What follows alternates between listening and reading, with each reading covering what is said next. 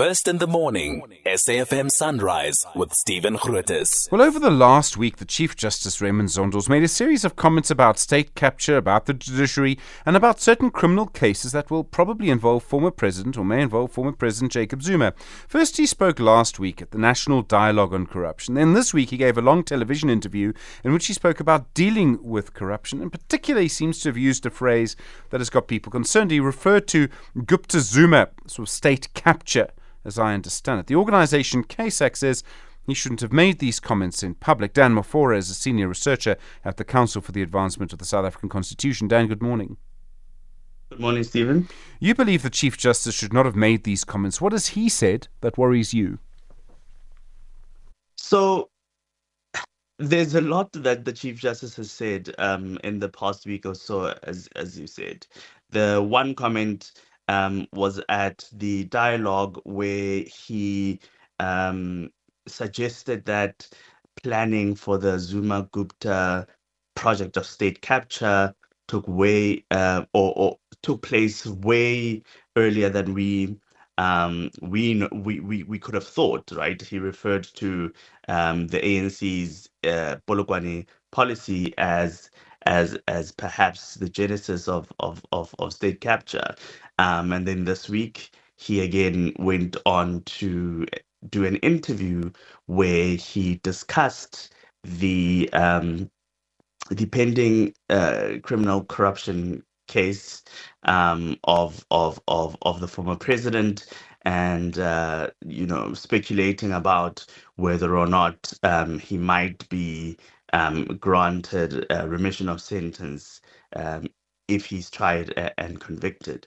Um, and these sorts of com- comments are, are quite um, uh, are quite serious uh, coming from you know the the head of the judiciary um, and and and and that for us uh, mm.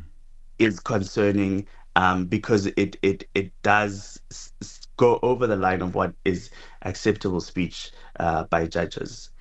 So there's an interesting line here, and Dan, I think you'll find that intelligent people, even judicial people, may argue about where the line is. Um, uh, if someone were to try and defend the Chief Justice, you could argue that he may, as Chief Justice and as an individual, Raymond Zondo, have a duty to tell the truth. And if he knows that something is factually true, maybe he has a duty to tell us? Well, firstly, he is only the Chief Justice. Um, he is only speaking as the Chief Justice. Uh, and the question uh, of truth, I think we might have to. Um, that that would be contested. I mean, uh, some of the things that he said uh, were just clearly speculation and not based on any uh, any any any any real um, fact or at least any real publicly available um, information and that itself is concerning because if this is information that he um, has um, received in his capacity as judicial uh, as a judicial officer that too uh, uh, puts like a, a, a mm. limit on what he can express in public and so uh, I don't I don't I don't think that that that that's a strong enough defense of of of of, of the chief justice given what the the code of judicial conduct requires so, I mean, as I say, it's a complicated place to put this line. So, for example, he said um, uh, previously, before the, the and you, you're very specific, by the way, if I understand what you've said about uh, the interview and about what he said last week. But before that, he had said that government has not implemented some of his recommendations, and that he had made, for example, 10 recommendations around public procurement after his commission. Only four of them are in the new public procurement bill. Would he be wrong to say that? Uh, no, he would not be wrong to say that. Um, I mean, I think that's the obviously that's something that we all know, um, and it's fair comment, uh, and and and and that's fine. But I'm just saying that when taken as a whole, because obviously, and specifically with this interview, it goes on for 40 minutes, and so much is said. Some of it is fine and relevant, right, and then the rest isn't. And what we're saying is where the chief justice has public engagement he must be he must exercise restraint and answer the questions or address the points that he can both um, as allowed by by um, the judicial code of ethics and um, by by by by his his his own sense of of of what is is is proper for a judge um, to speak about in public. I wonder, Dan, moving away slightly from your criticism of the Chief Justice here, if the context, if there's something going on here.